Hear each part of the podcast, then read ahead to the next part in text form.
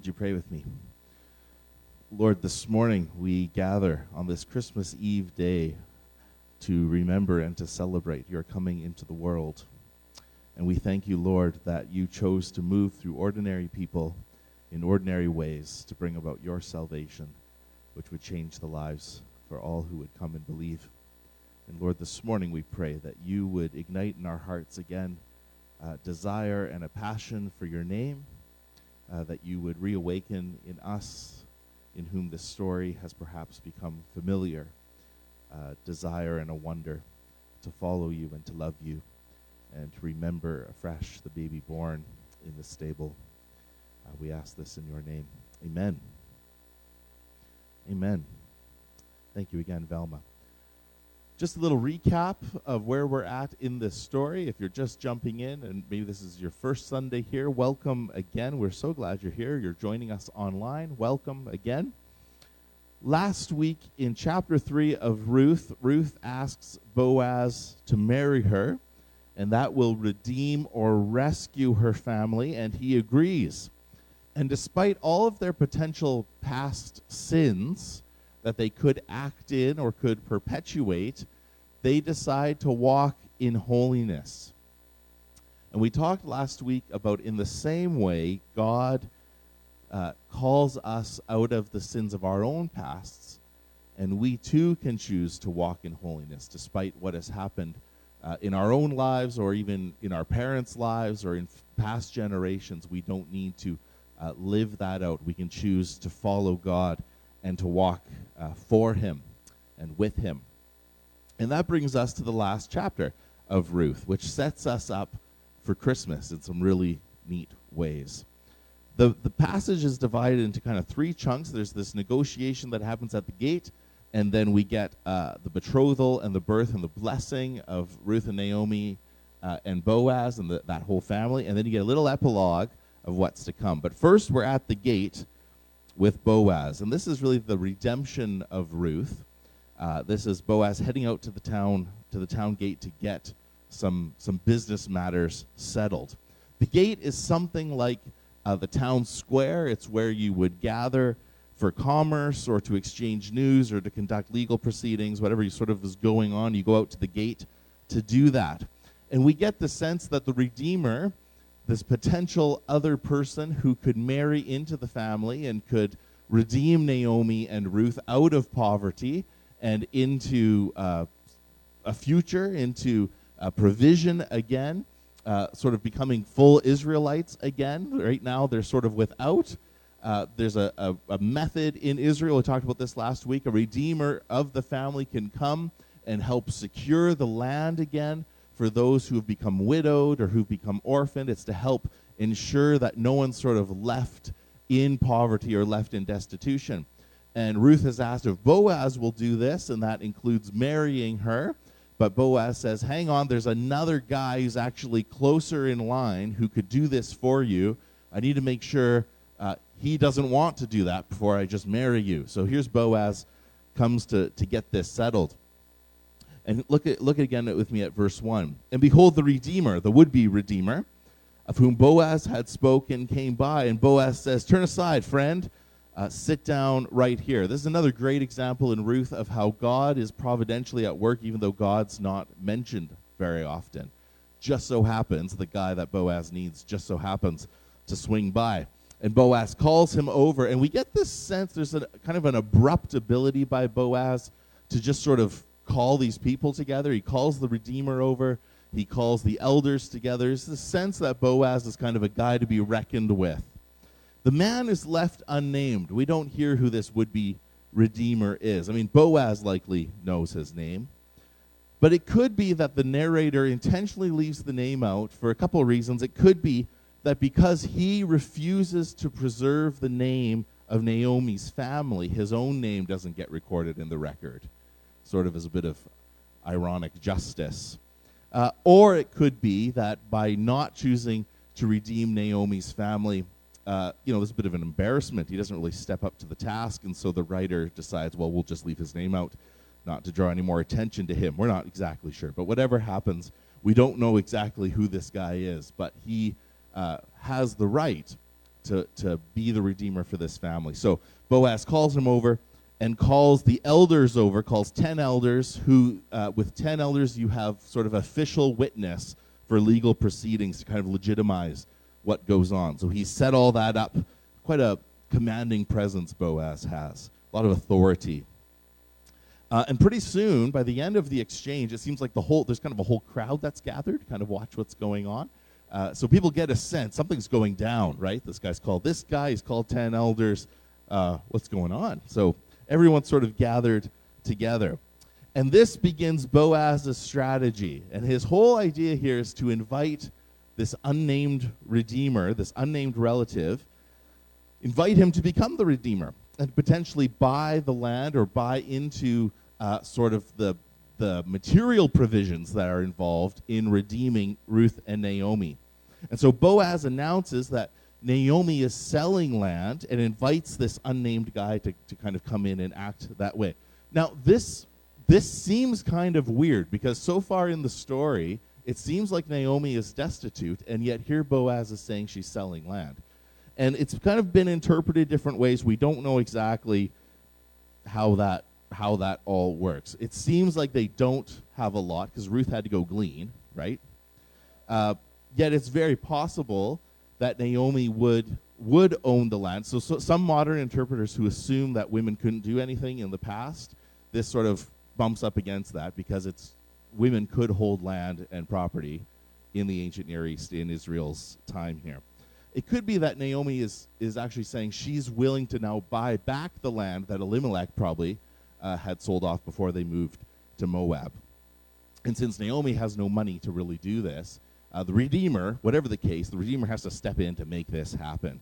Doesn't spell out exactly the status of the land. But uh, it's kind of a reminder when you're reading the Bible, there's moments like this that we don't, we don't understand all of the details exactly of what's going on. And that's okay. It's, this is an ancient text, not written in English. Uh, the Ruth story is well over 2,000 years old. Um, and so we need to remember when you're reading scripture to, uh, as we say, mind the gap. If you've ever had to travel on a subway or a train underground and you kind of go up to the platform and then uh, there's a big sort of a, a, gap where you're not supposed to stand and the train comes down the tunnel and then the doors open and you step in and they say, mind the gap, watch out. Uh, there's space there uh, that's unfamiliar territory. In the same way, when we read the Bible, uh, we need to mind the gap. There's sometimes cultural differences that we don't understand or historical context we don't understand. And if we make assumptions about that, uh, it can be a little bit dangerous in terms of interpretation. So we mind the gap. It's a very different culture. Um, like I said, some commentators are just kind of baffled that a woman would even inherit the husband's land. But we have biblical texts. We also have extra uh, Jewish texts, extra biblical texts that talk about this. So it's not that big of a deal to those that might think it is. Anyway, you might ask, well, why are we talking about land? Ruth asked Boaz to redeem her. Like, who cares about the land, right? Uh, but this is part of Boaz's plan. Boaz is willing, he's eager to redeem the land uh, in case this other guy doesn't want to. And this allows this other relative to sort of save face because he knows, well, someone's going to fulfill the duty. Unfortunately, what happens is the kinsman redeemer very quickly says, Well, I will redeem. I will do it. Look at verse, where is it? Verse 4. He just says, Yeah, I'll fulfill the duties. This is part of this is just part of the culture. And this is the role. This is the, what I'm supposed to do. He just goes, Yeah, I'll redeem it. Off we go. No hesitation. This is intentional on Boaz's part. So he set the guy up to do it, and then Boaz introduces introduces the complication, and that's Ruth. That coming to own this property will mean not that he owns Ruth, but that he'll have to sort of deal with these widows in some way. And uh, what's he going to do with that? Now, this is the first time Boaz mentions to the Redeemer Ruth's status. Look again at verse 5. We've talked about this, I think, every Sunday we've looked at Ruth. Boaz says, The day you buy the field from the hand of Naomi, you also acquire, not in a property sense, but you acquire the need to have to sort of deal with Ruth, the Moabite. So Boaz intentionally calls up Ruth's sort of sordid family history here, uh, that problematic status. And that's probably intentional. Uh, that despite Ruth's commitment to Israel and Ruth's commitment to Naomi, uh, others still see Ruth as a foreigner. Ruth is, has said, Your God is my God, your people be my people. Well, that's great, Ruth, uh, but that doesn't mean the people have accepted you yet, right? She's still a Moabite. Now, there's a debate about what exactly is going on here because, again, redemption of the land doesn't mean you have to marry uh, the widow.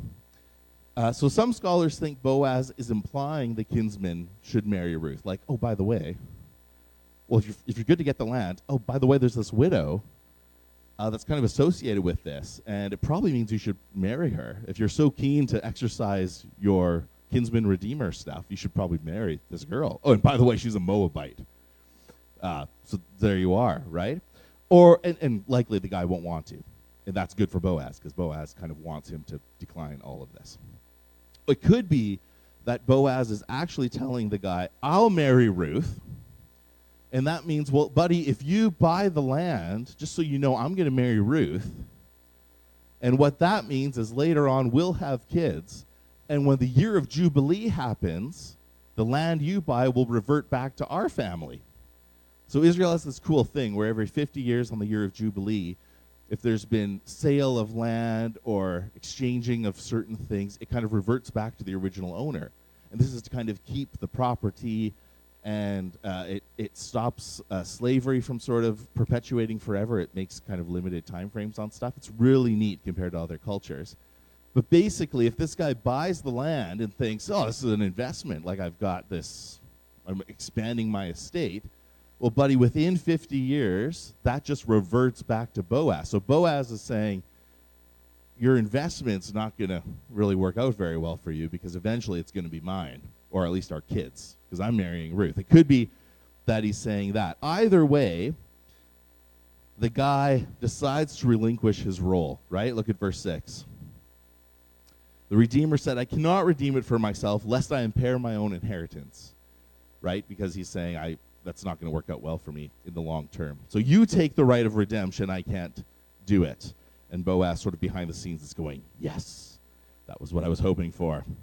So he relinquishes his role. You know what it sounds like? It sounds like what Orpah did in chapter 1, where Orpah says, Yes, I'll come with you, Naomi. I'll do the right thing, and then declines.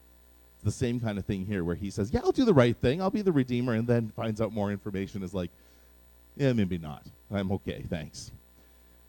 Anyway, he gives it over to Boaz, says, You take the right of redemption. He transfers that over to Boaz. That's great. And then here's a good example of the mind the gap that happens. The narrator himself stops the story to explain to the audience at the time when this was written what happens next. This is when they exchange the, the sandal thing, right? How much, and, and the narrator at this point saying, You guys don't know what the sandal thing's about. I'm going to have to explain that to you. Uh, how much more is that helpful for us, right? But so often in the Bible, we don't get those moments where the narrator stops to sort of explain why they do this or why they do that. Um, and that's part of the work of biblical studies, which is really fun. Anyway, he explains the, uh, the validation of the transaction. You take off your sandal, you hand it to the other guy. I don't know how that validates a thing other than being slightly gross. But anyway, uh, that's what you, I guess the guy walks around with one sandal to show he signed his name? I don't know. I don't know. I don't know. This shows you the gap, right? Like it just doesn't compute for us. Um, but think about it this way: in a pre uh, writing society, there'd be some stuff written, but it's primarily an oral society. Um, you you tend to use gestures and symbolism to enact a lot more of sort of day-to-day life than we do. So we sign our names to things and have like a legal written document to them the handing off of the sandal is that it's just as like powerful and performative as that sort of thing um, we tend to think of sort of symbols or actions like that as secondary to write something written in stone we say right um, but to them that's just as just as meaningful or just as powerful both sort of validate and uh, record the agreement kind of like the same as sort of a modern legal document so then they do the sandal thing, great. And now this other guy's out of the picture. So Boaz has dealt with uh, the, the legal hang up that stops him from redeeming and marrying Ruth. So Boaz then uh, continues his plan. This is verse 9. Boaz said to the elders and all the people, because now there's a whole crowd here wondering what's going on. You are all witnesses this day that I have bought from the hand of Naomi all that belonged to Elimelech and all that belonged to Chilion and Mahlon. And again, we don't quite we don't know how all the legal proceeding stuff works, but he's he's making sure he's going through the right channels to secure this redemption properly. And then in verse 10, he announces that he'll take Ruth as his wife. And some one reader has said this is probably the least attractive marriage proposal in like all written literature.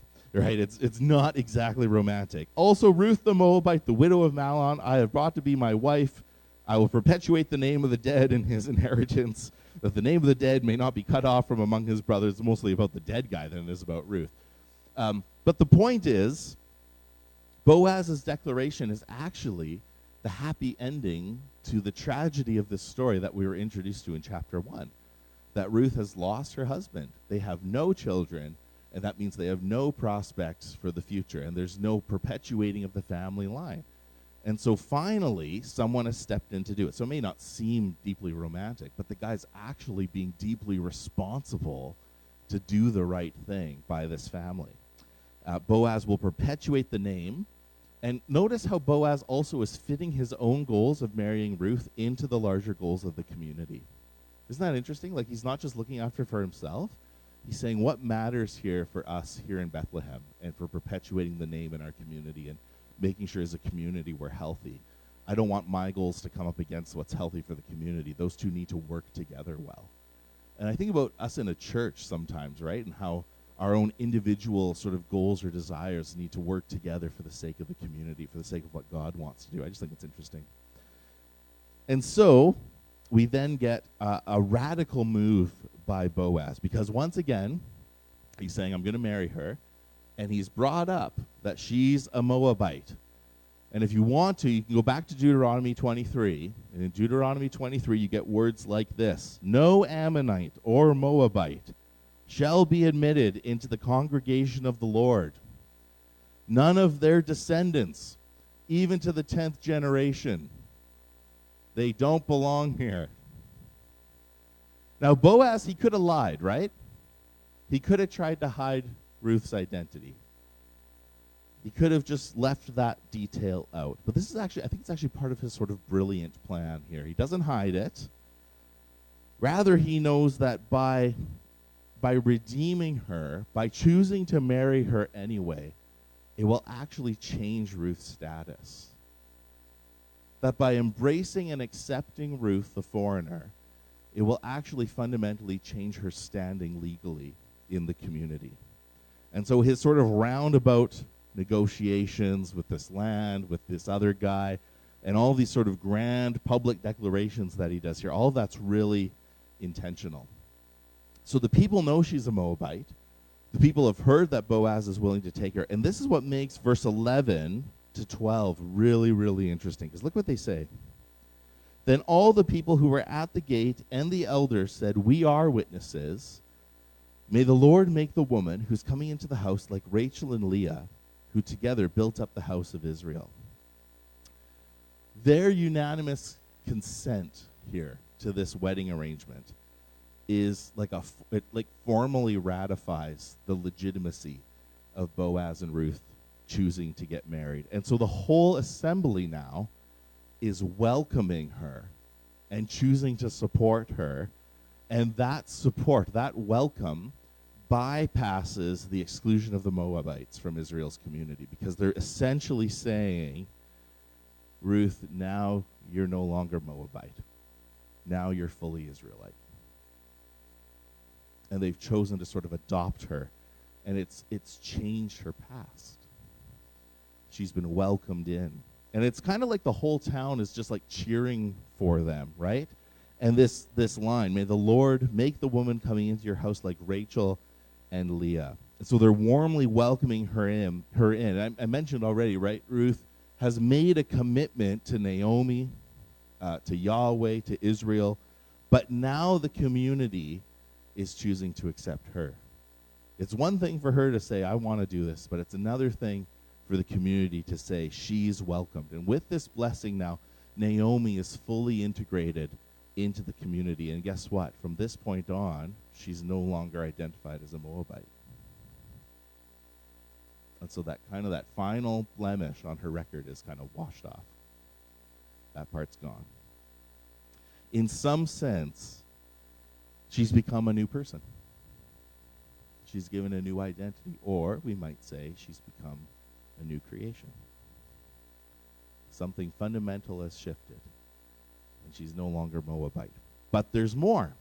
They specifically link her to Rachel and Leah. Those are ancient ancient matriarchs for Israel, right? Ruth, who had called herself a foreigner, who was a foreigner, has now been given equal place among the mothers of the 12 tribes of Israel.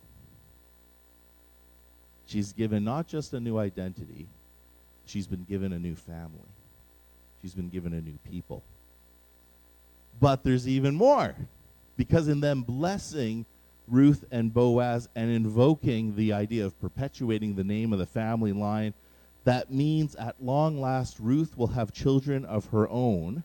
And that means the mourning and the grieving that she was experiencing with Naomi in chapter 1 has finally turned to hope and joy. So not only has she been given a new identity, she's been given a new family, a new community, but now finally her mourning has turned to dancing her sorrows turned to joy. Finally, the grief that she had experienced has been undone. But there's even more. So look at verse 12. They say, May your house be like the house of Perez. Perez is sort of a, that's a deep cut from Israel's history. Perez uh, was also the offspring of an inappropriate union. And so it's sort of invoking this idea that uh, this is also strange Ruth and Boaz is also a strange union, also suspicious, but we're also going to now welcome and affirm them into our community. The other thing that's interesting is Perez means to break or to breach. He's named that because he was a twin, and when their mom was giving birth, he was trying to push past his brother to get out quicker. Not fun for the mom. Uh, named Breach for how you were delivered. Oh, poor woman. But he was pushing his way out of the womb and he's invoked here because could it be that through the marriage of Ruth and Boaz, there's finally come a breach in the wall between Israel and Moab? That in the same way he breached the poor woman in some ways, they're invoking his name because something's now been broken and torn down, and it's good. And so Boaz marries Ruth, right? She's finally redeemed. And the blessing of future children kind of concludes the, the moment at the city gate. And the stranger, who was a Moabite, poor and widowed, has now been heartily welcomed into the community. And the hoped for child has, will come that will restore the broken genealogy. Uh, all that all that we're introduced to in chapter 1 now is finally kind of brought full circle here in chapter 4. In verse, verse 13, we have the Lord let her conceive. This is typical biblical language, uh, often connects God's action and agency to pregnancy. It's more than just biology, that God's at work in those moments. And then we get the final act, right? Verses 13 to uh, 17. We have the celebration of their marriage and new birth. And it's interesting, the focus shifts back to Naomi. It's kind of like a bookend, right? We opened with Naomi, we have had all these moments, and now we go back to Naomi, who will finally be sustained in her old age.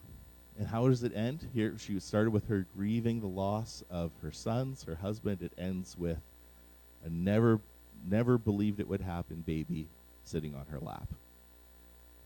Uh, it's just, it's beautiful. It's just beautiful. Uh, and the way it's written, it's just brilliant. Uh, and it ends with uh, the, the women uh, finally uh, finding their home and their future, Ruth and Naomi uh, together. Shifts back, like I said, to Naomi. And it ends with the words of the women of the community uh, sort of surrounding her. They get the last word in the book that Naomi's lifeline and legacy are restored. And it kind of lingers on her for a moment. Remember, Naomi wanted to change her name to bitterness, right, in chapter 1 and now at long last she's back to back to joy. Uh, that she hasn't been left behind by God. And here's this great line that the that the story ends with. Look at verse 14. The women said to Naomi, Blessed be the Lord who has not left you this day without a redeemer. God has not withheld a redeemer for you. Some of the implications for us, just as I kind of wrap things up, three things I just want to bring to mind. Again, the first thing that we kind of have hammered home all throughout this series, because it, it just shows up every time, is that God is at work, even in very ordinary ways in our lives. He's at work in an old widow who loses her kids and a young woman who chooses to leave home at work in a man who tries to be responsible and, and do his work well, and each was doing their part, and then God did his part. And God takes regular, ordinary folk like Ruth and Boaz and Naomi and you and me and regular people like Mary and Joseph and stables and donkeys and brings about his glory and invites us to see his goodness and his presence and his life at work, uh, bringing about his salvation. The second thing is, and this is probably worth noting, it's sort of a side note, but God brings men and women together in harmony. And what we see here is, is Ruth uh, acting with, with grace and resourcefulness and loyalty, and Boaz acting with strength and wisdom as well. But they're working together, they're not working against each other. And that's God's heart for people, too, is that as men and women, we come together to reflect the image of God. It's not sort of one against the other. And in all of these things, we get, uh, we get the world of the men in chapter 4 in some ways at the gate. And then we also get the world of the women in chapter 4, and it ends with the women's voices as well. They're not sort of relegated to the sidelines in the story. And we hear them with this last refrain, which is so good The Lord has not withheld a redeemer for you. And that final moment of the story peeks ahead uh, to the child to come, right? That through Boaz and Ruth's family will come King David. And from King David's line, will also come a Redeemer to restore humanity. Emmanuel, God with us. Ruth needed a Redeemer, right? And through Boaz and and the welcoming, loving community at Bethlehem, she's given a new identity and she's given a new family. She's given a new beginning and, and new joy and hope. And on this Christmas Eve, here in Ruth, we also see something of the gospel story unfold. There's going to come another time where Bethlehem would welcome another stranger. This time, not a woman widowed, but a baby boy born in a stable to ordinary parents. And this time, the people would not welcome him, but the people would eventually reject him. Yet, he had come not in need of redeeming, like Ruth needed. He had come to bring redemption to all. We needed a Redeemer, someone who could come into the sin and brokenness and destitution in our lives, and God was faithful to us. He did not withhold a Redeemer. He was faithful. Not only did he send just someone, but he chose to come himself, to take on flesh and to dwell among us. And John says, In him we beheld God's glory, full of grace and truth. And he came and went to the cross for you and for your salvation, so that by his death your sins could be washed away and forgiven. The record wiped clean, a little bit like Ruth's old past being wiped clean. So that we, when we come to him and repent of our sins, we, like Ruth, can be given a new identity, given a new beginning, given a new family, given the joy and the hope where once there was sin and despair. And that is the glad tidings of great joy that we celebrate this Christmas. Would you stand and let's pray together? Lord Jesus, I thank you that you came to be our Redeemer. Father, that you would not withhold a Redeemer from us, even when things look bleak and broken in our lives, Jesus, you were faithful to come, to live, to die, to be raised again to new life, so that we could learn to love and to follow you, to repent of our sins, and be welcomed into new family into new forgiveness and salvation life. We thank you that in small scale you did that for Ruth and for Naomi. That Boaz, in some ways, models for us the faithfulness and loyalty that you show us.